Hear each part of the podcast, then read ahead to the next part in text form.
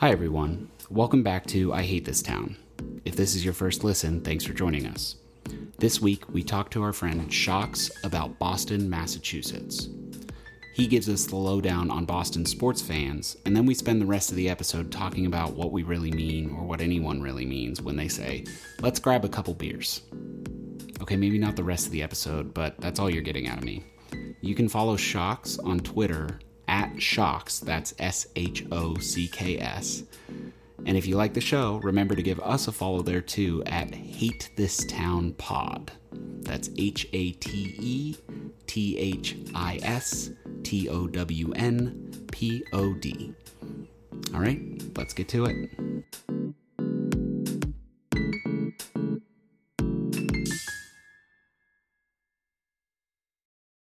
Well, I was going to say Boston, Boston has the unique distinction of being in the like Philly, Boston, New York, Pittsburgh unit of like horrible sports fans. Uh, yeah, well, yeah, yeah. I mean, you know, it's, it, it, it, were you trying to formulate a defense there? Well, I mean, and so like, that's like one of the things I, I know I was talking to you a little bit about it, but it's kind of, that's frankly been one of the things that's kind of changed during the course of my lifetime. Like there's always been rivalries, don't get me wrong. Like there's always been like the Bruins and the Flyers back in the day, or like the Celtics and the Lakers, or, you know, whatever, you know, the, uh, but it wasn't really until really like the ascendancy of the Pats that you really got like the modern stereotype of the asshole Boston sports fan, you know, cause like we sucked for like a really fucking long period of time. Like pretty much from like when I was born in the late eighties until the Pats won their first Super Bowl, like no team from Boston won fucking anything. You know, and like the, you know, and like the Red Sox had their like, you know, their eighty-six year long fucking, you know, drought of World Series. And like, you know, the, the year before I was born was, uh, you know, the eighty-six loss to, you know, the Mets where the, you know, the ball went through his fucking legs. Like, you know, we, we were really fucking terrible for a really long time. So there wasn't as much of a chip on the shoulder, you know, like you could, you know, you could go to a, no one wanted to go to a fucking Pats game. Like they, like there was a big movement there for a while where, uh, Bob Kraft wanted to move the whole fucking team to Hartford just because like he was just like fucking sick of having it in Foxborough and just like thought maybe like Connecticut was desperate enough to like build him a stadium. Uh, well, it's a, that's the thing though, is that like there is a very, I mean like the Steelers, the Steelers and the Penguins disregarded. I mean like we are the home to the Pirates. Yeah. They've sucked. Did you see what happened today to the Pirates? No. No. No. No, if any. I I've been, I've been in T S A meetings but... for like nine hours. I don't know what's going on. Yeah, I would like to commend you for getting on this Discord call after being on D S A Zoom calls for the last all day.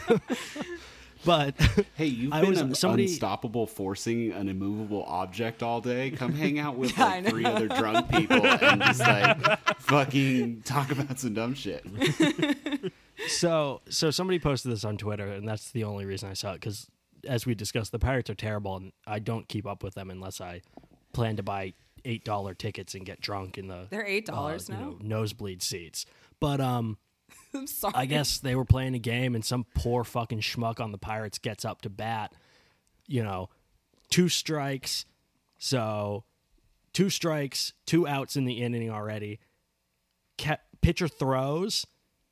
Guy swings, the ball hits him right in the fucking nuts. And if you swing on a pitch that hits you, that still counts as a strike. So he's out, the inning ends, and he's just fucking keeled over on home plate. And that's basically what the Pirates are like all the time. Basically, for my entire life. Holy shit. Just a, just a guy writhing around on home plate holding his nuts while everyone else walks back to the dugout. Do you think do you think he was contractually obligated to make his death rattle and arr? Yeah, so as he like so. keels over. It's a, a good argument for them to mic all the players yeah. up. Oh yeah. My God. But I was gonna say there's there There is like a certain, there is a certain like, I don't know. It's not even a chip on the shoulder, ch- charm, resilience to like a dedicated fan base that only fucking loses. Well, but see, that's the thing is then what happens to that fan base when you go from losing to winning all the fucking time. Yeah, and I that's feel like, true. And I think that that's kind of like how you ended up with the kind of the, uh, the the archetype of, like, in particular, like, the douchebag. I feel like the Pats fans are the worst. I'm also not, like, a football guy, so, like, I mean, I'm going to say that anyway. Uh, and, you know, Bob Kraft is a piece of shit, and, uh, you know, Tom Brady is also a piece of shit and is fucking weird and doesn't eat strawberries, which is, you know, like, its own fucking... T- Yeah, I mean, I don't know if you, I don't know if that's something that, like, reaches its way into, like, you know, the wider world, but he, like, essentially doesn't believe in fun, which, like, makes well, that sense. Tracks. Yeah, because I mean, like, he always reminds yeah, I, me of. I knew, I knew, I, I used to run in high school, and I ran on a team with a kid who was, like, yeah, you know, like, destined for greatness, pro athlete, and most of them are like he that, has like that that like, like well, extremely, you know, to be the best I have to not have any fun. Yeah, he has yeah. that extremely, like, square jawed Protestant thing where he's like, my yeah. like my balls have to be backed up with cum permanently in order to succeed. Well, and he's also just like like I just picture him sitting in his palatial mansion with Giselle and his kids and, like, whatever, just like they just put him in, like, an empty room when he's not playing football, and he just sits there, just like stand, like smiling vaguely, just like staring at, I don't know, nothing in particular. There's like a picture of his own face for however many months and during the off season, and then he goes to training camp. They just kind of like put him into storage, like he's just like he's just in a storage box, like down around the corner at the U-Haul, and like he's that's that just where he is. Senator in Parks and Rec who's like, yeah. Yeah, yeah, yeah. Yep, great day. What about the weather? Yeah. That's why I found that video of him so disturbing after he won the Super Bowl, and they, like, went out and had, like, a boat party. Yeah, and he was drunk. And he was, like, getting off, and he's drunk, and I was like, that's it's actually really fucking weird to see him, like, like that's that's disoriented and drunk. That's almost relatable. I, I just assumed that, like, alcohol wouldn't affect him. Yeah. Yeah, so I don't know. I mean, like, that's kind of, like, the way that, you know, you really saw it. Like, I actually remember the first, uh, I remember sitting in the car with my parents, driving to some fucking place, and uh, listening to the radio, and the news was on, and it was like, oh, well, uh, you know, our, our quarterback's hurt. He's out for the season. You know, Drew Bledsoe, uh, you know, the, the pride of the Patriots. And we got this new guy, Tom, Tom Brady. I don't know, whatever. Like, you know, the season's kind of a push at this point. He's not going to amount to very much of anything. And we're just going to, like, you know, hopefully we can rebuild and come back next year. And then he started winning. Uh, and then we won a Super Bowl, and then we won a couple more, and it was, and then you kind of just started to, like, watch that fan base build itself, you know, where it went to, from being where, like, you couldn't give a fucking, you know, Pats ticket away to, you know, them being sold out for, like, I don't know, thirty fucking years with, like, you know, with season tickets and shit. And then, you know, two thousand four, you know, we broke, like, the, you know, the curse of the Bambino, and then they, like, won the World Series, like, another couple years, and, like, so you just have this whole fan base of people who are used to being the underdogs and used to always losing, who suddenly just, like, can't stop winning shit. And it fucks with your head. And so, like, everyone just becomes, like, absolutely fucking insufferable. We, we, you know, not that we're, not that anyone from Boston is known for being shy and retiring, uh, but, you know, at the same time, like, you know, it just makes us into, like, it turned into this, like, juggernaut of just absolute, like, everyone just being the biggest fucking asshole all the time. You shouldn't give Catholics success. Yeah, I mean, I I think really the, the the history of the Irish and Italians in this country has shown that, you know, frankly, we can't be trusted. Um, no, certainly not. You know, I mean, my, I'm, my, I'm also Irish. Yeah, Catholic. I, mean, I was raised Catholic. Yeah, my, my grandfather was literally a red-haired Irish potato wholesaler uh, yeah. for like forty years. Um, so like, you know, I mean, he pretty much thought that, like, rice was some sort of, like, communist Ex- plot. Yeah, exotic um, food to substance. Undermine him. Yeah, like it was like the inferior carbohydrate. Like you did not have rice in my fa- in my grandfather's household. It was like like the man like bought his own deep fryer just to like make his own French fries because like he was fucking dedicated to the art, the skill, and the craft of oh, yeah. uh, being a potato picker. And that's um, that's that's admirable. Yeah, I mean, so you know that's the. Uh, it's where you get this hardy bloodline. Of yeah, I mean, pale, oval-headed oafs. I don't. I don't know what you're talking about, and uh, I'm talking about myself. yeah, yeah. This doesn't work nearly as well for the listeners who can't see the two other people on this Zoom call. Just imagine Mia, the I, whitest I fucking a... people you've ever seen in your life. Put a yeah. hat on one of them. Well, see, I am uh, of of strong Anglo bloodline, so we will have. You know, there are a lot of like intergenerational feuds between my people and I, I'm outnumbered right now, yeah. is what I'm saying. I mean, all I'm saying is just check under your car the next time you uh, go, you know, go and try to leave the house. Um, yeah, my my in, in a truly cruel twist of fate, my grandfather, um, who was like off the boat Irish, uh, he ended up being diagnosed with celiac disease in his later life, and. So, uh, I mean, this is like the fucking, what, sixties, seventies? So my yeah. grandmother is making him these, like, just, just like rock-based food items for him to eat. God, that is a really cruel well, thing. Well, and here's the cruelest thing, was that it wasn't until, like, recently when, with, like, you know, mass spectrometers and stuff, they were able to determine that the... Um, distilling process in whiskey removes enough of the wheat and rye for it to be suitable for celiacs. So my grandfather died drinking vodka, potato mm. vodka. Well, I mean, at least there's that. I mean, yeah, the very sad. the one contribution vodka. that the uh, the, you know, the Polish people have given to this world is, you know, or I hey, guess listen, the Russians. Some, there is some poor engineering that would disagree with you. Well, what I was going to say was the real like, insult the, like, to the screen door fitters on those submarines. But what oh, I was going to say is, like, t- I feel like the, the, the like rise of the, the Boston sports empire also kind of, at least in my consciousness, like coincided with the rise of the like Boston gentrification machine. Like yeah. I swear to God, I didn't hear about Boston before like the curse of the Bambino broke and the fucking pat- like Patriots started winning all the time.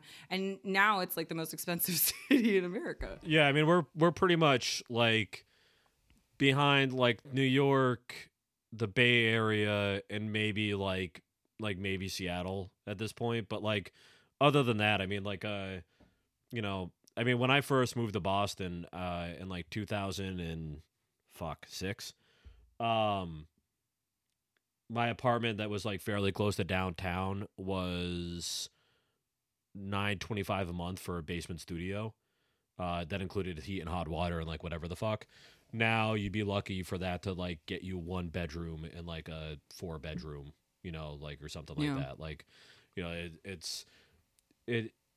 I mean, kind of like similar to like every city. I mean, you know, everyone kind of realized that like living in the city was good actually, uh, and it was funny because even when I first moved to Boston, like you know, because I grew up uh, north of the city mostly. You know, I I was actually born in Southern California, um, and then like lived in Connecticut for a little bit.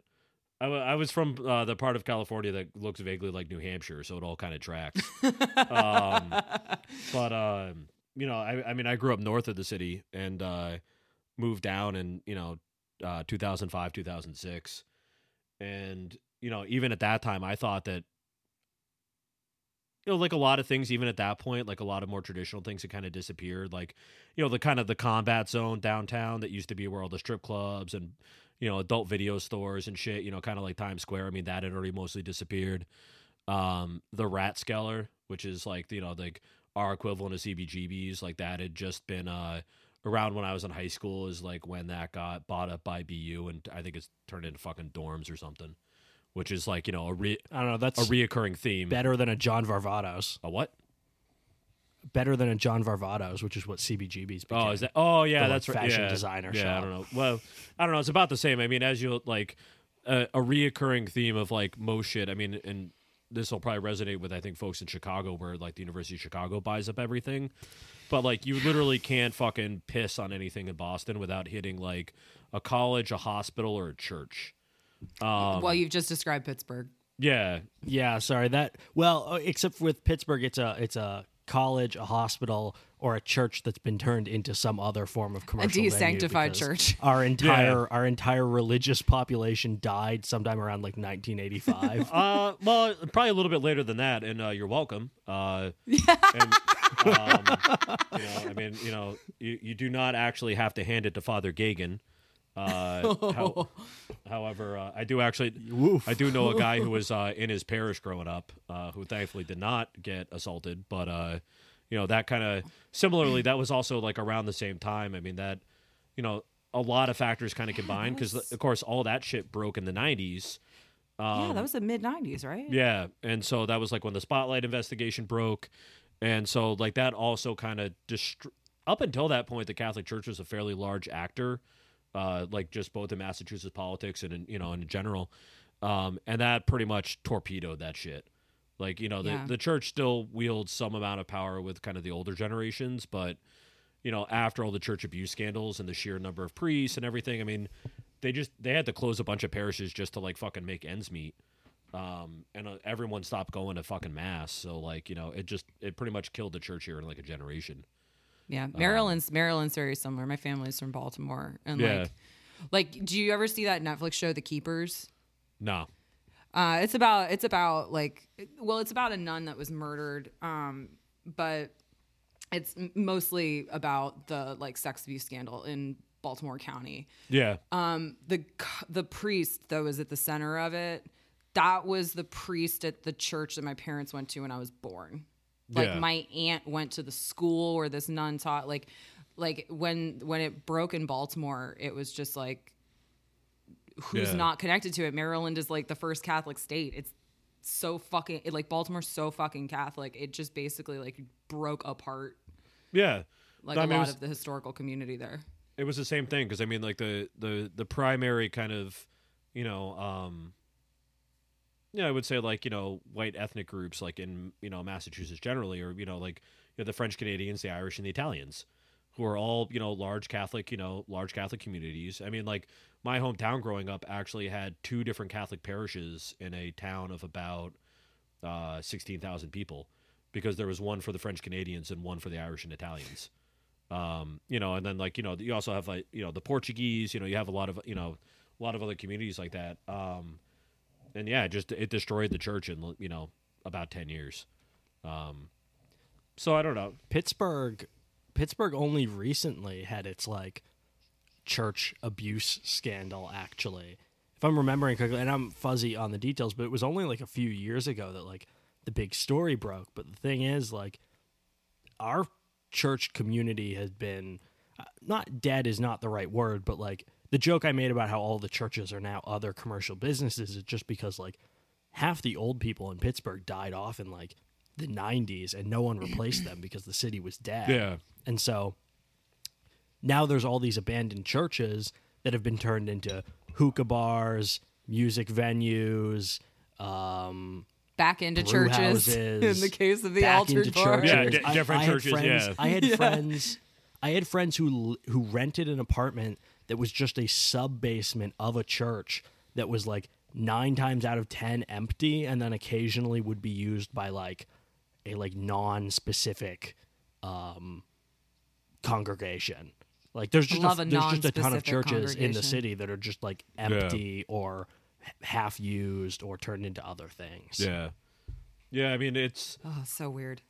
It's just kind of it's very weird. Yeah. There was a big hubbub because there's this beautiful church, and at some point they bought it and turned it into a, a brewery and like a brew house. Uh, and it's like expensive in there, but it's also pretty cool. I've been once. Uh, but there was like a big to-do because they took the altar and they just put a big fucking brew vat right there, you know, where the cross would be. And mm, people were pissed. This is my blood, bitch. Right. It's still there, though. It's fine. It's Trappist. It's good. Like, don't worry about go. it. Yeah, I don't... You're going to drink wine in church anyway. Why not make it like an overpriced Moscow Mule and uh, some sort of I P A? Yeah. An A U where Jesus, where Jesus turned water into beer. What would have happened? Been way how, would the, how would the world have been different if he had turned water into beer instead? Well, for the Irish, nothing would have changed. Yeah, and I mean, you know, and everyone, all the apostles just would have been carrying around a little bit more water weight through the middle half yeah. of their lives. So, really that's a bunch of fucking fat, balding. Like. Jesus just shows up, is throwing Coors Light around the party. He can just, only like, make it halfway hands. up the fucking mountain. With the crowd's like, oh no, I gotta take a break, man. It's like Jesus pulling out a Pall Mall, just like fucking, like.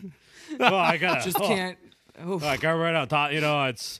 I played a little football in school, but uh, you know, it's been it's been years since then. You know, Nazarene Junior High. You know, I'm just. I mean, I'm just imagining like instead of the you know communion where they give you like the little shot glass of wine, they're just cracking up in like a king can and pouring that out into little cups for into you. Into solo cups. There you go. Yeah, well, it's like it's like a it's like a beer pong level worth yeah. of, into a solo cup, and you have to do that. Having to learn how to measure out the right amount of beer into each solo cup so that you can make like a thirty-two pack, like last, last for the whole for, congregation. For, yeah, for every every congregation. The average congregation needs one thirty-two pack to complete communion. It's like an elementary school. Honestly, math all of the biblical like.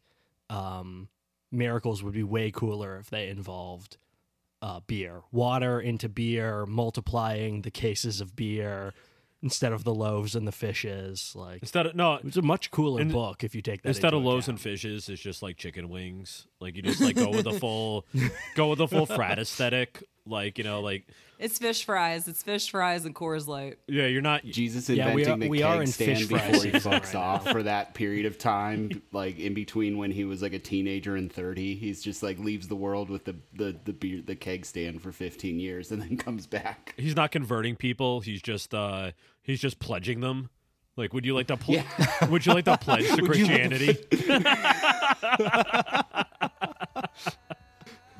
Oh, I have a great aunt who's right. a nun, and her ears are probably burning right now. Nick, I've got a, I've got a, a song to send you to insert here. Do you guys want to take a quick uh, bathroom break? Yeah, sure. I've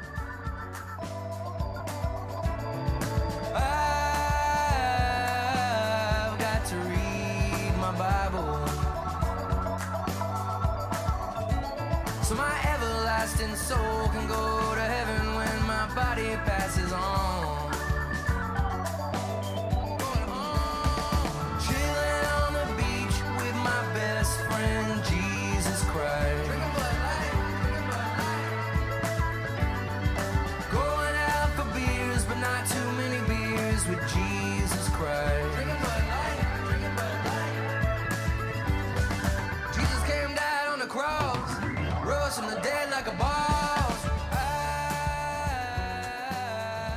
It was weird for me learning how normal people drink.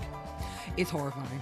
Uh, both in what they drink and also in how they drink it. Both of those are like fucking just absolutely like foreign concepts to me. Because like, like it was weird, and like I didn't really see it really until I, because uh, until I enlisted, and like I was just around like a lot of like fairly normal people, and they were like. Like, the first time I saw, like, went to the bar with folks, and they were like, all right, let's have a couple beers, and they literally just had two beers. And I was like, I always I always thought that was just, like, a like a term of art. I just thought yeah. it was, like, you know, it was, it was a turn of phrase. Like, well, let's go have, you know, a couple beers, and, like, you really mean let's have, like, seven or eight. Five or seven, yeah. Yeah, yeah, you know, like, whatever. Yeah. Let's and, go uh, to the bar is what yeah. let's have a couple of beer means. Let's go to the bar. I mean, yeah. that's the thing is that my friend and I, we came up with a phrase, which was that like, if we literally just wanted to go have one or two beers, we would say, let's go have an beer. I and if we that. wanted, yeah. and then like, otherwise they'd just be like, hey, do you want to go to the bar? Or well, and also I guess it's worth clarifying in Pittsburgh, because of how like weird and draconian the liquor laws were for so long, there are bars everywhere because yeah. you couldn't buy takeaway beer from a store until oh, okay. like five years ago. Um, huh. So if you like, wanted to buy ju- anything, just in anything, Pittsburgh, real or fucked up, Pennsylvania, Pennsylvania. Really? Because I yeah, so can't you buy it so, from like a state liquor store or something? Because I feel like I remember because the only time I've ever been arrested was in Pennsylvania.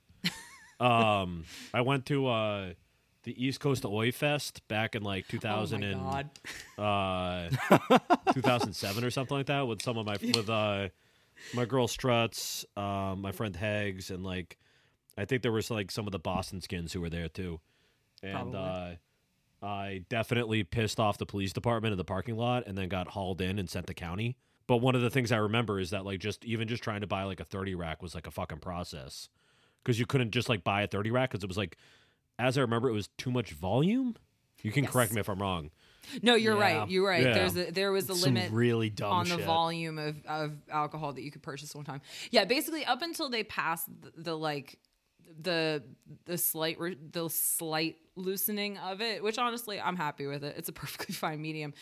You could only buy twelve packs and anything more than a six pack. You had to buy at a beer distributor. And yeah. you could not buy a smaller quantity than a twelve pack. So if you wanted a six pack, you had to go to a bar. and, and get bars like, it, could sell you takeaway. Like I've off license, like to use like the uh, like no the that European. they no they literally were allowed to do it. No no no no no, but that, like that's uh that's like what if you buy because I think Ireland used to have the same shit, um because you buy like you buy the off license and so like you buy it like out of the store and so it's like uh you know uh, you, you have it off the premises essentially. Yes, yeah, yeah. yeah. Yes, that is yeah. how that works. Yeah, yeah, so and then and then state or and then liquor and wine are controlled state. by the state. And that's still the same today. They have state run yeah. union stores. Those are the only places you can buy liquor and most wines. Yeah. Uh, now nowadays they've relaxed beer so you can buy basically any amount of beer in any quantity from just a regular beer store. Yeah. So yeah, basically up Which, until thank Christ. Yeah, basically up until this this thing loosened, there were bars just everywhere. You know, yeah. like you might have a bar per block in a neighborhood because that was the only place you could go get like one or two beers. So yeah. um, you know, this this neighborhood I live in now, this is the farthest I've ever lived from a bar. In yeah. the almost fifteen years I've lived here, and I live a quarter mile from a bar. Yeah, like all of my all of my like all of my apartments and houses before this, I lived across the street from a bar. So anyway, that was always our phrase was like, "Oh, okay, well, do you want to have an beer? One, two, yeah. three beers. I mean, the, and any more than that, the bar thing. We're going to the bar." The bar thing is so prevalent that it expresses itself like in the architecture of Pittsburgh because people just turn the first floor of their houses into a bar. Yeah. Yeah. You know, we've talked about this a little bit House before bars. on previous episodes of the podcast, but just like random, like a row house or like plastic siding, just a normal house, just slap an A C unit above the door and throw like a Coors Light neon sign in the window and that and get get yourself a, a alcohol license and now the first floor of your house is a bar. See, uh, and there's like there's a fuck ton of them in the city, and they've all had someone like murdered in them at one point or another. Well, I mean, you got to have the murdering. I mean, you just, you know, it's... well, it's it's always the murdering, and then half the time the murdering is done by like an off-duty cop. cop. They're all oh, the, really sketchy the fuck you say. or like, um, yeah. I mean, so actually in. In Boston, in particular, the situation is the opposite, and it is uh, both generally hard both to find a pa- what. Uh, and to be clear, this is not a racist term, packy. I'm saying that because it is a term for a package store, uh, not a derisive term for someone who is thank you at all from for clarifying you know, from, and from you know a particular nation. I just want to be clear because that has definitely got me some looks in the past and is like something that I recognize that is not does not necessarily translate well uh, across jurisdictions.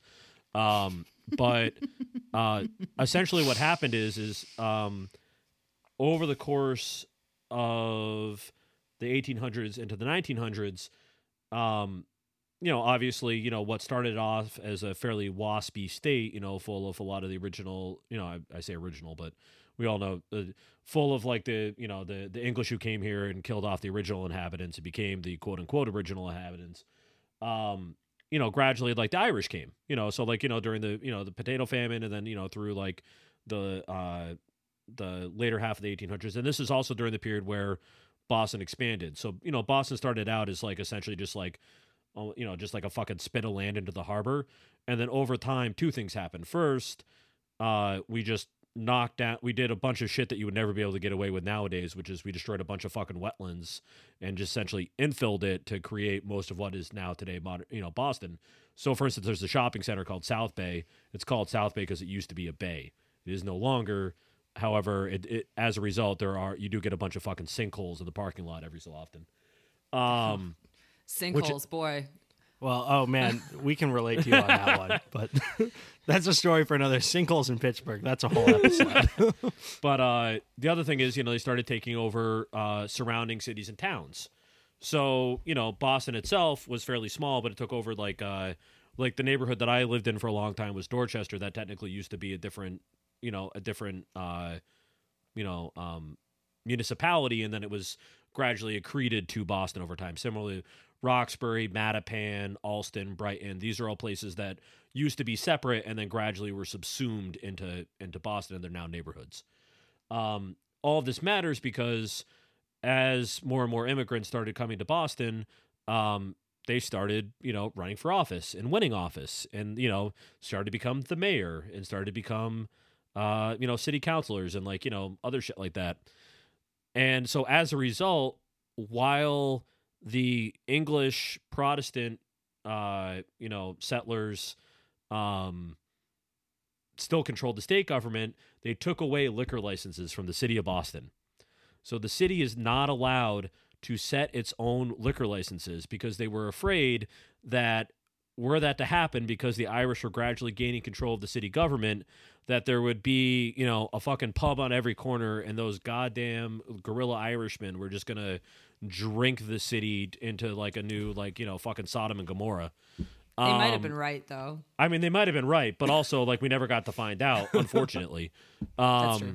You know, and I mean, that would have eliminated the asshole Boston, you know, sports fan problem, and we would have had a, uh, we'd have an Irish Atlantis that would have fallen into the harbor. um, but so, and so essentially, because what started out as essentially like kind of a racist underpinning for that policy persists to this day, because the state likes to have that kind of check on the, the city. Because, like, for instance, right now, Charlie Baker is a Republican. He's the governor of the state. Uh, Marty Walsh, who's about to be the new uh, Secretary of Labor, is the mayor, and so, you know, uh, you know, and he's a Democrat, and so obviously there's kind of, like, you know, uh, they don't get along. So as a result, every time, like, a restaurant goes up for sale, the liquor license will go up for sale for like three, four, five hundred thousand dollars separately, because they're so hard to come by. Um, and so it, and that combined with the kind of the legacy of blue laws that also existed in Massachusetts for a long time, which really have only been relaxed in, like, the last ten to fifteen years. Actually, fuck, longer now, because I'm old. twenty years. Um, you know, for a long, and really up until the time that I was, like, in middle school, you still couldn't buy beer. You could still couldn't buy any booze on a Sunday. Uh, you know, you still, like, I mean, uh, all our bars still close at, you know, two a.m. at the latest. Uh, liquor store sales stop at eleven, um, which that's later than us. Our liquor stores close at like nine, I think. Yeah, well, so, like, you know, and we don't have we don't have government run liquor stores. You know, there there are certain things like that that aren't, but we also we don't sell beer and wine in, like, uh, gas stations and shit, which, like, you never you, you always hear all the fucking New York college students who come here who go to, like, B U and Harvard and shit whine about that.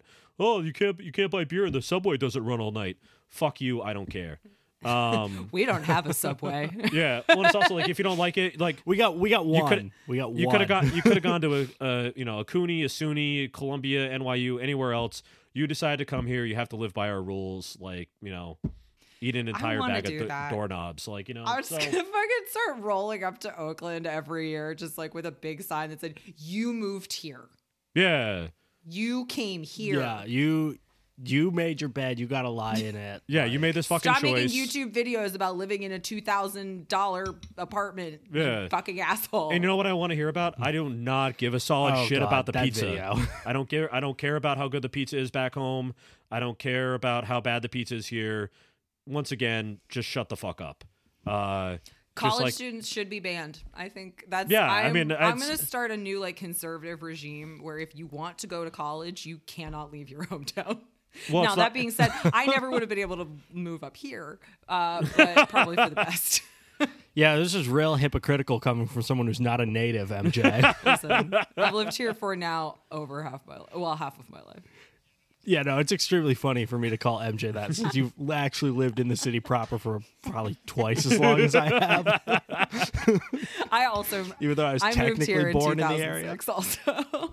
I mean, it's it's essentially it's the it's the hard styling meme of uh, you know the right wing and then all of us being grumpy and it just canceling college students. Uh, yes. You know, yeah, we're em. just here. We're just here to cancel college students. I mean, I watched you know. Uh, you know, in preparation for trying to like uh, be my most stereotypical self, watched Good Will Hunting last night. Uh, like I'm ready. Um, you know, I'm I'm engaged. I'm here for this, and really dunking on college students is where I want to be. But uh, but yeah, I mean, so as a result, you just end up with like really idiosyncratic in a different way. You know, there there aren't pubs everywhere, there aren't bars everywhere, and like. You also just have to, I feel, develop a culture of being a more professional drinker because, like, even from, like, being underage, oh, well, shit, it's like ten thirty. We better, like, you know, force the one dude who can go buy beer to go buy more beer because we're going through to the clip, and uh, you know, all all the stores are about to close, and you got to, like, you know, now it's easy because you you know there's fucking iPhones and whatever, and uh, you know, you can actually find the liquor store versus the old path of like having to sniff that shit out, like find the one packy that was like actually open till eleven o'clock. Yeah, we always had to like yeah. we always had to pull the like if nobody had a car or if it was after like the beer distributor closed, because the beer distributor also closed at like eight. Yeah. like, um, we would have to go to like it was like go to whatever restaurant where like one of us works where the manager is the sketchiest. Yeah, because they'll sell you a twelve pack, but also it's like at retail prices. So like a twelve, like a six pack of Pabst back in when I was in college was like seven or eight bucks from a bar. I mean, and that was like two thousand seven. Yeah. That's a lot of fucking money for something yeah. that costs like Yikes. five dollars. Well, because I remember because our, our cheap beer here that uh, got uh, relaunched after a uh, bunch of locals bought the brand back from Pabst is uh, Narragansett. Yes. Um, My friend and- is a big fan. Yeah, and so I remember for a long time, uh, my local liquor store, Liquorland, uh, it was six sixty-six for a six pack. Oh so God. Like I would go there and I would just like I'd have like my jar of change, uh, being like you know like the shit bag that I was, and I would just like you know just like they would open up a separate register for me so I could like count, count out my out. change you know for like you know for my like six pack, uh, you know that. Shox, have you ever had Iron City? No. I, I it tastes know exactly. It's our... exactly the same as Narragansett. I was gonna. I mean, yeah, they all. I mean, it's the way that all regional yeah. beers taste the same. Yeah, I mean, it's like that's ours. It's like uh, what is it? Um, don't they have a skateboard company? Isn't Iron City Skateboards a thing? Maybe. I honestly, I don't all know. Right. It's the worst I feel like I bought an Iron shit about skateboarding. Unfortunately, I feel like I bought an Iron City deck at one point, but I mean, I could also be making that up. It wouldn't surprise me. It's totally possible. To be honest. I mean, who who um, fucking knows? Okay, I got I got a question, not to turn us away from beer slightly.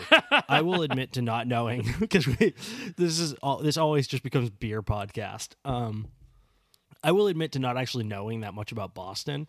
So, can you give me like a working definition of what uh like Southie is?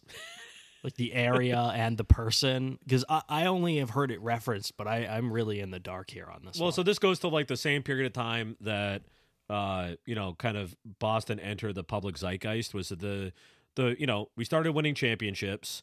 Uh, we started getting gentrified. The church got canceled. And also they started making movies about Boston every like fucking couple years. And so as Mark Wahlberg became famous, that was a real disaster for you guys. Yeah, well, I mean, you know, he tried to become famous for beating the shit uh, out of a Vietnamese man and doing some hate crimes.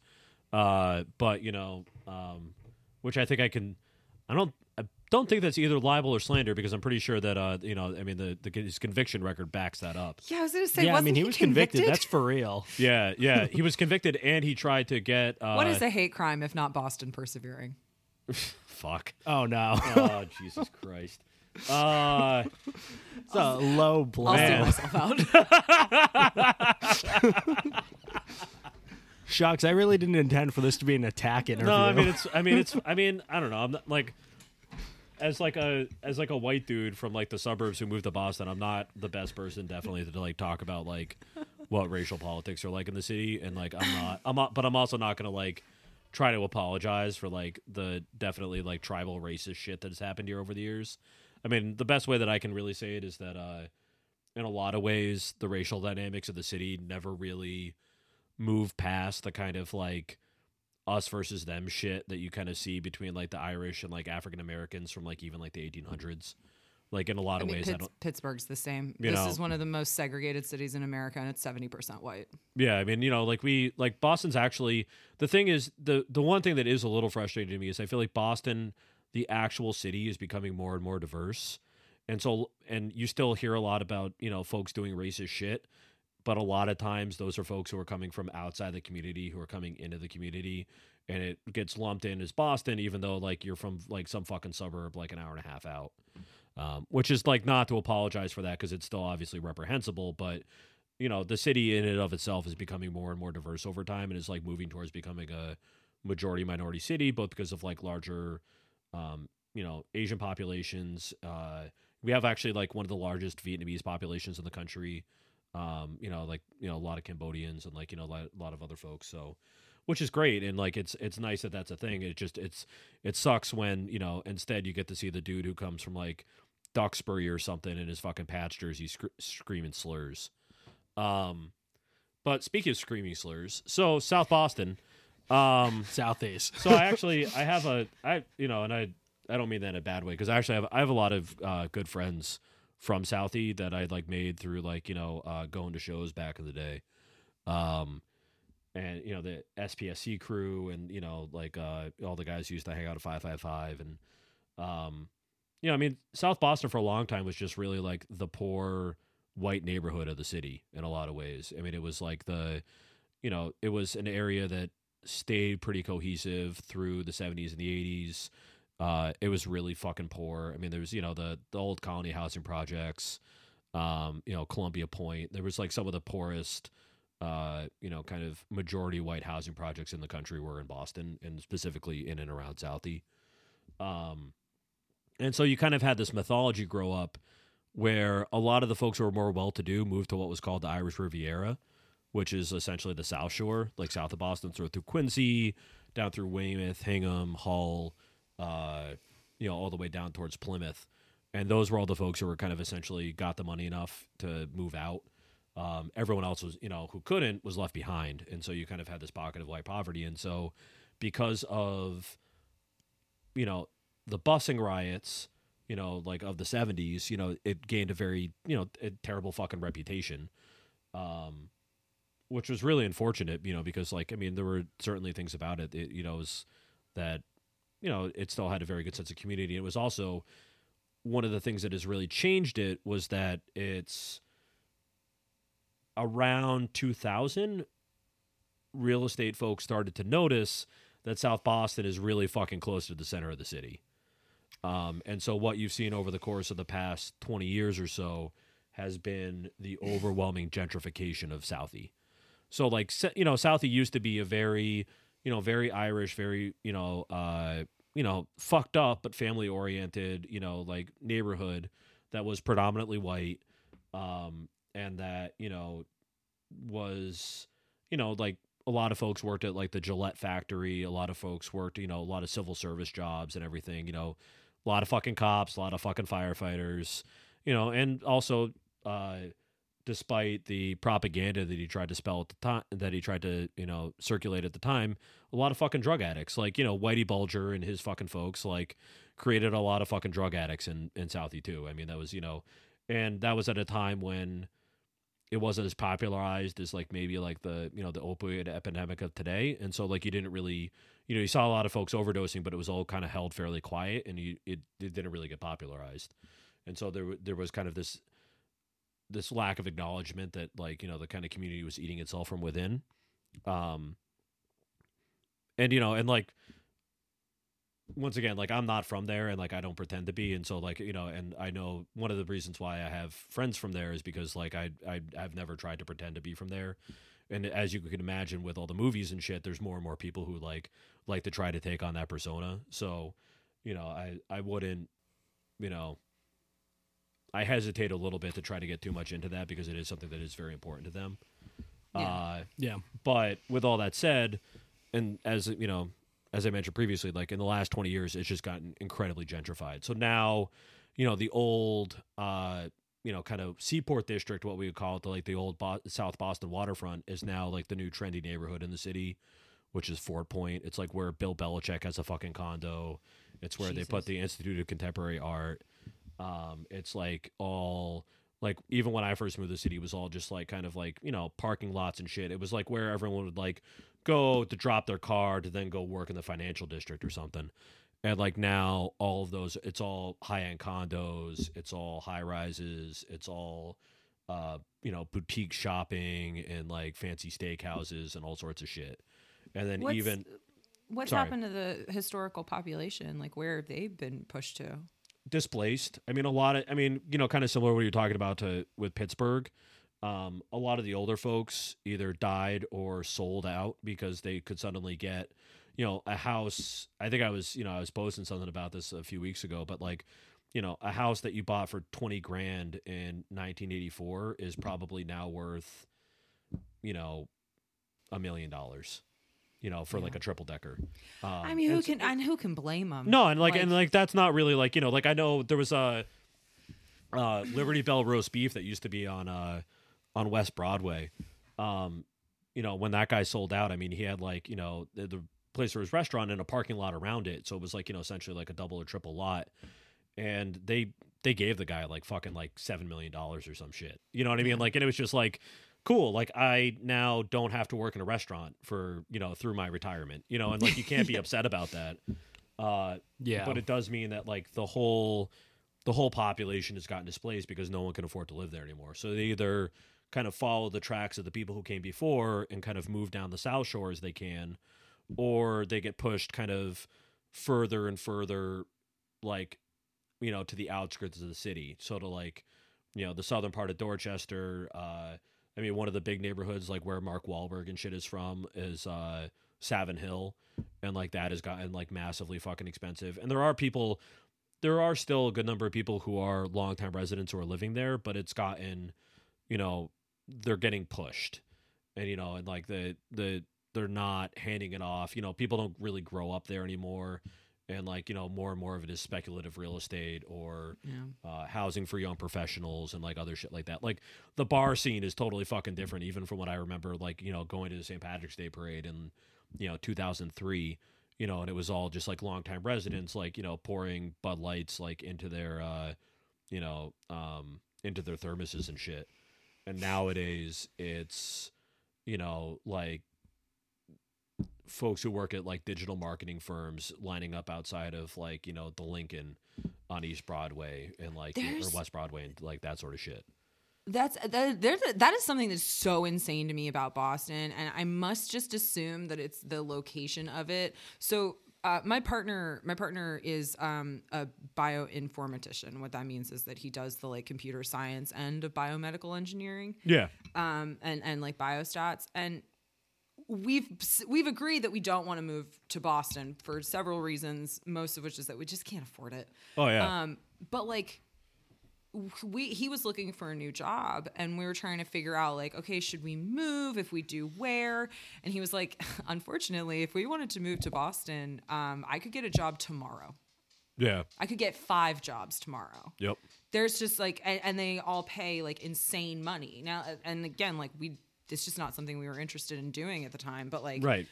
everybody is moving to Boston or fucking um, the the Bay to yeah. do this work. It's crazy to me. Like why yeah. why Boston? Well, I mean, part of it was one of the things that uh, developed in the eighties and kind of on the the kind of first wave of like internet technology companies, like when you saw like uh, Lucent and like some of the other kind of like uh, you know kind of early computing companies.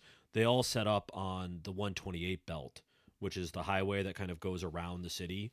Mm-hmm. Um, and so that was so that, you know, all these office parks, I mean, they were all full of tech guys and it, we didn't, it didn't never got quite at the level of like the Bay Area in like Silicon Valley. Um, but for a long time, it was like kind of like, you know, maybe not neck and neck, but it was pretty fucking close. And that legacy has kind of persisted, you know, part of it because Um, you know, frankly, we just have all these colleges and universities here. And so like, as a result, like, you know, it's really easy to just get grads, you know, literally just out the fucking, you know, um, out the college doors and just hire them, you know? And yeah. so you have, you know, like, uh, like, I mean, even just physically, like the changes that have happened in Cambridge over the, similarly, like over the course of the past twenty years, I mean, uh, M I T is, M I T and various different tech companies are now essentially like all of East Cambridge. Um, They've been doing that here too, where like you know. They started giving tech companies and robotics companies these big tax breaks because C M U is here, Carnegie Mellon University is here. Yeah, yep. And now, so our kind of it, it the it, the the time period when it was like a historically white working class neighborhood was long before I think Southie it changed over, but like. Lawrenceville is our kind of historically like Irish working class riverfront. Mill neighborhood. Now yeah. It's like the most expensive fucking neighborhood in the city, but like um they the waterfront area that was all just like old factories and mills and shit. I was literally just down there today. Yeah, it's, it's all robotics. All robotics. Yeah. It's just robotics. It's just these huge plants, buildings. As far like, as the eye can see. It's really fucking weird, too. They've got, like... Because they partner with, like, the Army and shit. There's, like, like Army trucks down there. Oh, always, yeah. yeah. And shit, all the time. It's very... Well, and Uber is there, too. Me, it's very bizarre. Yeah. Uber's there, too. So you've got the kind of, like, weird coalescing of, like, all of their military contracts with Uber and the robotics and C M U and all this shit. Yeah, I mean, like, one of my uh, one of my really good friends is um, uh, an organizer for C W A for the Code Campaign. Mm-hmm. Um, and one of the reasons why he's why they hired him and why he's based out here is because there's, you know, there's a big Google office. Um, Akamai, which is like one of those companies that like you don't really hear about until you hear about, that handles a lot of like web traffic and kind of other like behind the scenes like web shit. They're based out of Boston. Uh, you know, Zipcar when they took off, uh, HubSpot. Um, you know, I mean, like Sonos has an office here. Like, you know, they're just similar. There's just, you know, like uh, Apple has an office here for their Siri team. Um, yeah. You know, I mean, like between, you know, because M I T's right here and because Harvard's right here and whatever. I mean, we just. You know, and all those universities, I mean, it's like, it's bad enough when you just have the one university system, but like when you have all these gigantic universities around, they all, you know, kind of, they all gobble up different parts of the city. So like, you know, like Harvard, uh, you know, recently like bought up and demolished and redeveloped like a huge portion of Lower Alston that was traditionally like, you know, uh, you know, a working class, like for a long time, like predominantly Latino community. Um, and then also like a lot of student housing. Um, and they just like, you know, so it's no longer low cost student housing. It's like Harvard dorms, you know, right. And I mean like shit like that. So, um, and like, you know, and you, and it's interesting because you also see conversations happen in certain ways. So one of the things that really struck me that I remember hearing a few years ago was that, uh, Southie's actually become whiter in the course of the hmm. last ten years as it's gentrified. Because, like, even the few remaining, like, kind of minority communities that were around have been pushed out because of gentrification. But you don't hear as much about the, you know, the kind of racial dynamics because, you know, everyone there is, like, a rich yuppie now. And so, yeah. like, it it doesn't matter because it's a class thing. Like, when there were a bunch of, like, yeah. you know, like, you know, uh, you know, poor white families, you know, then it was something where you'd, like, you got a little bit more of the public, you know, public aspect of like the, you know, kind of racial segregation in Boston.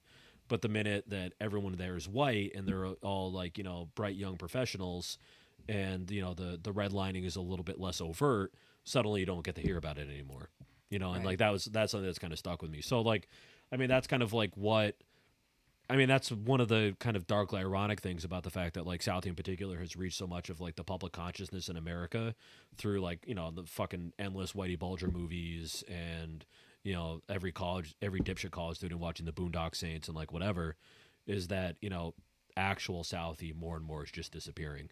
And it's just, you know, under a tidal wave of money, um, yeah. which is unfortunate because, you know, I mean, like there are so many more interesting things that could have happened to that neighborhood other than just, you know, like building a bunch of fucking fucking luxury condos on top of it. Uh, it's, it's rapidly emerging as a theme of this podcast. Is that, yeah, is that, yeah, I mean, like, is you know, that yeah. like everything I, is turning into the same place, but instead of like it being interesting, everything is just getting like all cities are just getting more boring. Yeah, I mean, I was we we've talked about this, and if you wanted to, you know, make some sort of deep statement about, you know, the point of our podcast, which I don't think you should, but if you really wanted to bullshit about it, it's giving us I don't, way I don't too think much you credit. Should. I'm not advocating for that, but if uh, any of you listeners in the future would like to do that, you can say that um, this podcast, I Hate This Town, where we categorize all of the things that you, you know, dislike or like about the place that you live, is a great way to preserve the differences between cities before they all become the same, like, prefab, million-dollar condo, like... tech uh, incubator city. You know what? You know what I will one. say though, we will always have Buffalo. They will never. They will never I don't succeed. Know sh- I don't know shit about Buffalo. Buffalo yeah. fucking rules. That, Buffalo is they're my not favorite tell you. fucking town to go on tour. Do not move to Buffalo. Nobody. Don't fucking do it. That place rules, and it will murder you if you ruin it. That's fair. Anyway. I mean, I went there once. The, the wings were good. I went to the falls. Falls are nice. the fucking house show scene rips. Yeah. Like, people are awesome. It's flat as hell. The fucking thrifting, killer.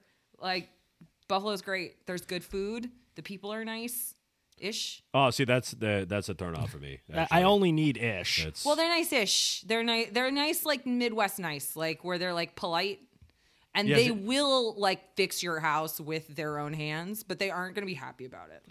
All right, I mean that's that. I mean, I can. That's that's fine. Fair. I mean, there's. Uh, I mean, I was. I mean, that's one of the things too. Like everyone, like always says, like everyone from Massachusetts is like really fucking unfriendly, and I mean we are in some ways, but. Oh, like a lot of it has to do with like, you know, no one here, like no one here is really fake nice. Everyone here is just like doing their own shit. But then when you do end up like when you do make friends with someone from Massachusetts, it's like a lifetime fucking bond. Like that's like that's the thing that like in particular moving here is, you know, and like with my family, like none, neither me or, or my parents like originally lived here. And so like it's been like a process of kind of, you know, learning to be accepted and trying to figure that out. And one of the things that it, it is is that, you know, there are, are definitely people. It's not even that people be outright rude to you unless you're like very obviously a tourist, because there's always the secret fear that you're somebody's like cousin because like because every all the generations, everyone just lives around here for so fucking long. So like, you know, you don't want to talk shit while you're having dinner with your family about, you know, uh, city council or whatever the fuck, because like his brother is there and he's going to fucking hear you. And that and that, that feud is going to go down through fucking generations. Yeah. Like there, you you've just made an enemy for life. Yeah, like that. that this is going to be a fucking blood feud. Yeah, but like you know, uh, but you know, like then when you actually do make a friend or something, like I have like some of the people that I've met and like the friends that I've made, like these are people who like will do fucking anything for you without ever really having to be asked. And well, like you know, I saw this on Twitter a, a while ago, and it's that. Um, somebody was trying to explain the difference between the West Coast and the East Coast, and they were saying that the East Coast people are um, kind but not nice, and on the West Coast people are nice but not kind. Yeah, and it's, ab- it is. I absolutely so fucking cu- true. I fucking second that so hard. Like that's like wicked.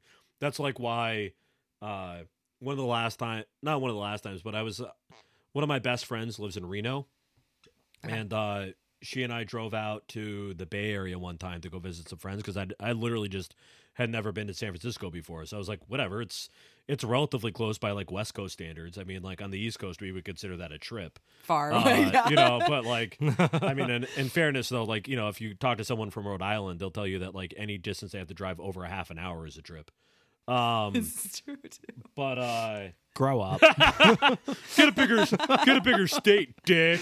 Uh, Grow up. Move to Pittsburgh, where if you get have to cross yourself. if you have to cross a bridge, even if that bridge is a quarter mile from your home, even if you could see the bridge from your bedroom window, you're like, oh God, it's so far. Yeah. Oh, well, that gosh. that is true. My my grandfather lived his whole life in this city with a crippling fear of bridges, but he was too stubborn to ever fucking move away. Uh, Just like torture himself. Every single day of his existence. He just never went to a fucking football game. Well, no, what he just what he did was just live on the north side, so he could. Oh do, no, even worse. Uh, I mean, yes, I agree. But...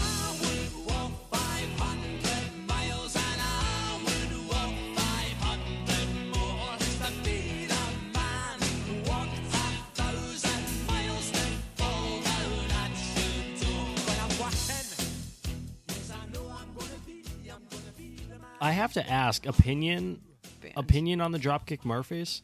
Um, like currently. Yeah, I mean, I wouldn't go. I mean, I don't know. Yeah. I just like it, in general, it, it, it, it splits. I mean, like you know, that was actually one of the first shows I ever saw was Stiff Little Fingers and Dropkick Murphys. One of the first shows that I ever saw when I was like in seventh or eighth grade was, um, fuck, I can't remember the opening band now, but it was, uh. There was an opening band, then it was Flogging Molly right before they released their first album, and then it was the Dropkick Murphys opening up for the Bosstones at a hometown throwdown show in Cambridge. Damn. Jesus Christ. Jesus. Uh, and that was like right when Al Bard just became the lead singer, so there were just all these old Boston skins there, just in their fucking flight jackets with their boots, and here I am like this, like, I was probably like maybe like one hundred forty pounds soaking wet, just getting flung. just like around the fucking venue, because like there was just, you know, because like all these dudes were just like, you know, just like fucking muscle and fat and were just like just giant, and like at the time they just seemed like fucking giants to me. Um, I mean, nowadays, like I wouldn't go see them anymore. I mean, pretty much like once they became popular, once they became like a shitty bro band, I mean, they're kind of like at this point, they're kind of like the Celtic punk version of like Sublime. Like, you know, they just like, yeah. you know, they're like what every like dipshit college student listens to. They're like what every like, you know, asshole like college bro who like is living in an expensive condo in Southie but wants to pretend that he's there in the bad old days. Like that's what he listens to before he like goes and like, you know, uh, tries to fight some.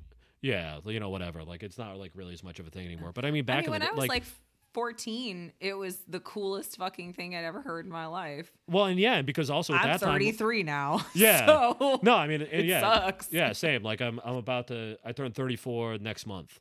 Uh, I turn thirty-three next month. I'll just say I'm thirty-three because yeah. it's easier. And so, like, similarly, like, just get it over with, M J. When I, when I was in high school and like when I was in middle school, I mean, that was the coolest shit because it also didn't exist before. Like the whole weird Celtic punk genre that has like really come up now, like, wasn't as much of a thing at that point yet. And so, Shox, like, when's your birthday? Uh, April, April tenth, April twenty-first. Oh, look at that. Everyone who's good is an Aries. Uh, I'm a Taurus. I'm like oh right boy. on the cutoff. Oh. Pfft. See, I'm a I'm a Capricorn, but I already know I'm like yeah, but that's why I like disliked. Drinking and cooking all the time. I don't know what any of these things mean, but I mean, you know, I just like I like to I'm I like I'm to participate gay, in. The... So I have to. Oh, is that what that is? Is it like that? It's on mandatory. It's on the checklist. My only, on my only. I went to my doctor and I said, "I'm trans. Give me testosterone. Also, I'm a faggot." And they went, "Well, you're gonna have to learn this shit." They like signed me up for three different astrology apps on the spot. They wouldn't let me leave. They put CoStar on my phone. They handed me the testosterone. They said, "Be on your way, boy." The the doc the doctor walks out, an astrologist comes in and like starts to do a fucking reading. Like, like listen, you're gonna have to learn how to do astrology. You're gonna have to learn how to drive. You can only have one of the two. M J, M J. In order to get this testosterone, I'm gonna need to know the exact time and date of your location and location. That's right. Text your mom right the now. The only thing. I, the only thing I know about astrology, right, is that like I somebody at some point did my star chart or whatever for me, and I'm like, I don't know what the proper terminology is. Double Gemini. I'm like born in June, and I'm also like Gemini rising or something. And anytime I tell that to someone who knows shit about astrology, they get really mad at me. They're like very upset when I tell them this. So I've learned to just stay the fuck away from it. Obviously, how very I've, Gemini I've, uh, do. I found that my My uh, my own reputation isn't uh, always great, and uh, I can't imagine being an Aries is going to do me any favors either. So I mean, you know, kind of. I did have I had a friend of mine once in undergrad who uh, did me a tarot card reading, and uh, the consensus opinion after she read the cards was that I was fucked. Uh, and frankly, the next ten years really bore that out. Uh, God, so, I had you know. this happen to me. I I had someone do a tarot card reading for me, and like. It was all bad, and then most of it came true. So I'm not doing that shit again, right? Like, is that least... like is that like one of they those were like, like they were like this is, this chemical is known to cause cancer to the state of California. So if you just don't go to California, you'll be fine. Well, okay, if somebody draws a card and they're like, you have major changes coming in your life, and then five months later you drop out of college, like I don't know, I'm not going back and drawing another card. I'm it good. May... I'm gonna stick that with what I got at this point. You weren't gonna drop out of college before. I listen. I'm blaming. It on the cards and not any of my other personal choices. It's, it's got nothing to do with my own personal failings.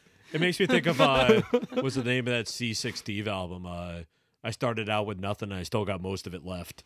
Nice. That's right. That Mitch Hedberg joke. I, I used to do drugs. I still do, but I used to too. Oh fuck! But yeah. So I- Speaking about things that used to be funny and are now dead. Oh, oh my God. It's not a nice joke to make about Mitch Hedberg. I just want to say that uh, the uh, the two people who were the uh, most upset about the Mitch Hedberg joke are also the two dudes on this with the longest hair, or the longest apparent hair.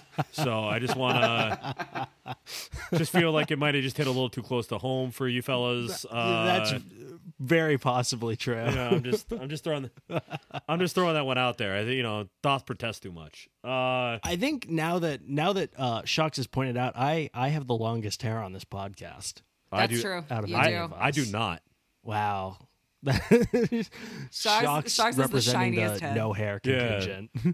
I gotta say, I think a really good bit for this podcast, an entirely audio medium, is to uh, just roast each other on what we look like that would on be camera. Pretty, that would be pretty good. Just a just a diss just a diss track episode. Yeah, I'm a fucking font of jokes because I'm on H R. I'm on fucking H R T. I'm on testosterone, so I'm going through puberty. I'm a fucking teenage boy at thirty-three, so I'm horny all the time, and I've got acne. I mean. We all is the beanie a manifestation of that as no, well? No, that's mostly a manifestation of the fact that my hair looks like shit. I mean, if I know that... That's fine. I show up to every recording and my hair looks like shit. That's true. May I suggest shaving your head? Thank you. No.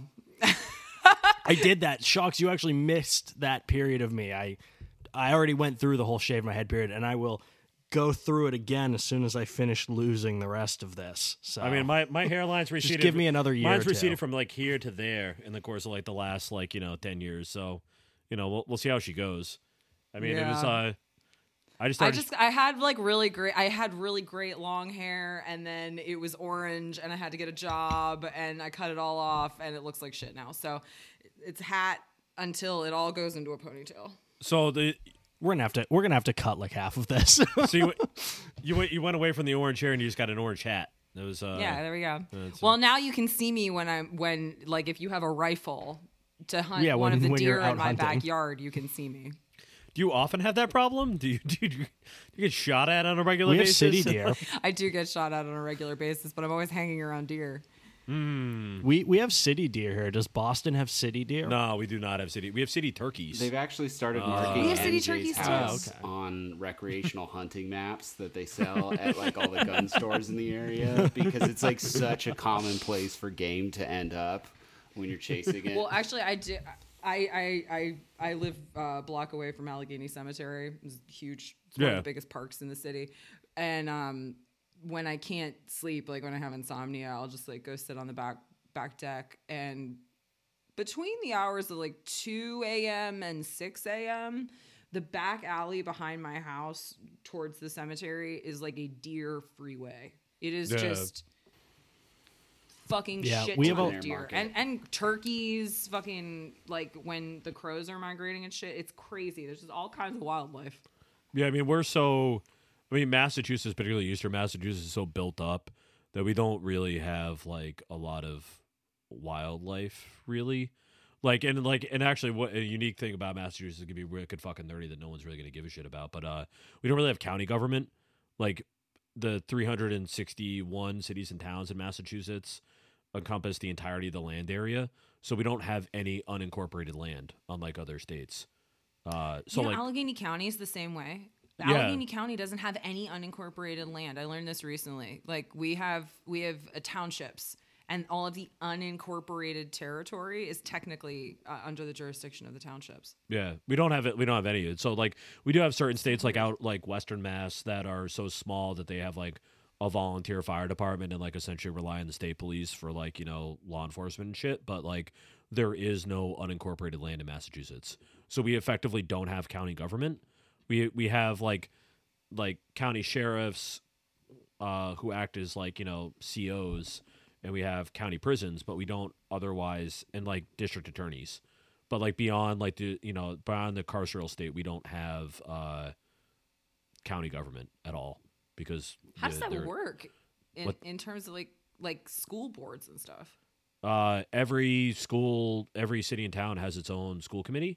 Um, Except, and then, you know, there are some that will have regional schools, but that's, like, negotiated on a town-by-town basis.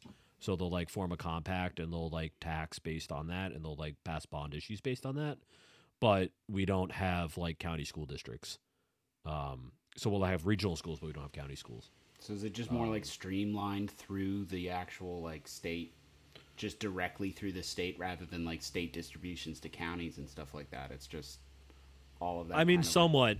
because we don't have that middle step. Yeah. But, I mean, I don't think you would call anything about uh, Massachusetts, Massachusetts government streamlined. Uh, streamlined. uh, you know, we, I mean, like, you know, my, my parents, I mean, because both my parents are not from here, and, like, even though I grew up here, they kind of always had, like, an outsider's perspective. And, like, my dad used to say that, uh, you know, Massachusetts, like, you know, politics is essentially just another sport here. Um, you know, so, like, we just, I mean, that's kind of both the way it's viewed and the way it's played. Um, so, I mean, we, which, you know, we end up with, like, interesting corruption scandals, like, of course, most infamously, like, Whitey and his brother Billy, uh, you know, like, you know, were one of the after effects of Billy Bulger's uh, alleged con- corruption was the fact that uh, the school that I went to, UMass Boston, which sits out in the harbor, is uh, gradually falling down and has being have to be rebuilt because the contracts were given away to vaguely shady contractors, and they built it on reclaimed land, and so the whole place is gradually falling into the harbor. Uh, so they actually, about halfway through me going to undergrad, they said that you could no longer park in the parking garage because the added weight of the cars in the parking garage was causing the buildings to collapse because they were actually oh my they God. were underneath the rest of the campus. So it was like, you know, Very the parking good. garage and then the rest of it. Um, so, you know, I mean, it's kind of like a... It's a, it's a fun time. We have fun here. Uh, I mean, you know, you gotta have fun before you slide into the city. Yeah, I mean, like I actually have uh, I I have an award-winning tattoo technically on uh, the back of one of my arms, uh, because I went to the Boston Tattoo Convention and I got a portrait tattoo of James Michael Curley, uh, tattooed on my arm, and he was a, um, speaking of the Bostones, he's the actual character behind the song "The Rascal King." He was the mayor of Boston and also governor of Massachusetts for a while during the thirties and forties and into the fifties, and is known for being um, a populist and a troll in, like, a great way a lot of the time. So, like, for instance, uh, show, you know, v- extremely Irish Catholic, very proud of being Irish Catholic.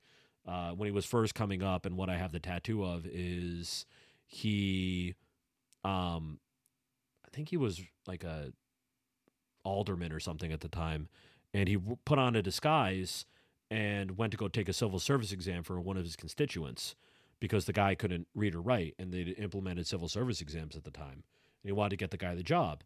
So he got found out and he got prosecuted for it, uh, because, you know, it was an, you know, the the WASP uh, attorney at the, you know, district attorney at the time, you know, that it was an example of the corruption that the Irish were bringing to the city. So he got put in jail for it, and he ran for re-election from jail under the slogan, "I did it for a friend." Hell yeah. And one re- Damn, that yeah. fucking rules. And one re-election. Um, and that's fairly f- fairly representative of the way the Massachusetts politics. The other the other famous story of Curley, what he did was he uh, he showed up, I believe it was commencement at Harvard, wearing like a tri-corner hat and breeches and like the whole fucking like colonial ensemble, and then pointed out to all the Yankee guests in attendance that he was the only one who was technically, by like the rules of the university, attired as he should be for commencement and not to the rest of them. So he just like did it for a troll. God. The man just was a, a pedant. The man was a, what a cool. The dude. man was a poster before his yeah, time. Yeah, uh, you know, God I mean, poster. Uh, yeah. You got to respect the hell out yeah, of that. Awesome. You know, I mean, he Very he committed good. to a bit, and I, you know, I think if there's anything that we can all appreciate, it's commitment to a bit. Um, Absolutely. So shit. We need but, more politicians. So you have a tattoo like that. of that guy? Yeah, yeah. I have a I have a tattoo of him on the back of my right arm, and on the back of my left arm, I have uh, fuck, what's his name? Uh, oh god, this is the sign that like my day is too long or I've had too much to drink. Um, the the guy who got pressed to death during the Salem witch trials. Fuck. To... Oh, yeah, I'm not going to know that one. But I know who you're talking about, I think. Yeah, wait one second. I have to look it up because it, his name escapes me. This is, like, wicked embarrassing, but, I mean, here it is. Uh, it is it is a, it is a seldom it is a seldom discussed but not insignificant uh, pathway in life, which is the, like, aging punk to tattoo convention pipeline. Yeah. Well, I mean, it's also just, yeah. like, I actually didn't start getting tattooed at all until I was twenty-four. Like, you can't um, in the military, right? No, you can. And I also wasn't in at that point. I didn't I didn't enlist in the Coast Guard until I was, uh, was it would have been, it was two thousand eleven. So, yeah, I was twenty-four. Um, um, Giles Corey. Uh, ah. A, so I, I have, he's tattooed on my other arm along with uh, the, the banner that says More Weight. Uh, both done by a, a great artist out in Seattle who, if anyone ever, if uh, if you felt inspired by the first episode of this podcast and decided to go to Seattle, uh, look up Sarah Purr. Uh, she's a great tattoo artist and I highly recommend her. Uh, she's done three of my tattoos. She's real good. But um, there you go. I miss traveling for tattoos. That might I miss be... getting tattoos. Right. It was actually the last. That might be. That was. Sure. That might be the perfect place to wrap this up. Yeah. Because uh, I think we're at two hours and thirteen minutes on my recording. and, and now uh, we're just now hearing we're just about bullshitting. Getting. We are a little bit just bullshitting, but I think wrapping it up with the story of getting the troll mayor of Boston tattooed on the back of your arm oh, yeah. is probably the perfect place to cap that off, honestly. Yeah, well, and then uh, as a result of that, I won the award for the best Boston tattoo at the Boston Tattoo Convention uh, against a bunch of dudes with uh, bad Pat's tattoos. And as a result, won a cooler full of Jägermeister merch, which is funny because that's something I haven't drank since I had a real bad time uh, when I was eighteen. Uh, so you know, there she goes. We all gotta have we all gotta have one liquor we write off. You know, that's important. But Shox, thank you so much yeah, for coming on so this much. podcast. We really appreciate it. This was awesome. Yeah. This was fun. No. We can also just keep hanging out. I'm fucking drinking. She comes from Boston. Works at the jewelry store. Down in the harbor, where the ferries come to shore, she never really knew how good it would feel to finally find herself in a place so warm and real. She wears a red Sox cap to hide her baby dress. The girl she was in New England is different now and then. In all the local bars, she flirts and tells the boys while they're talking. She's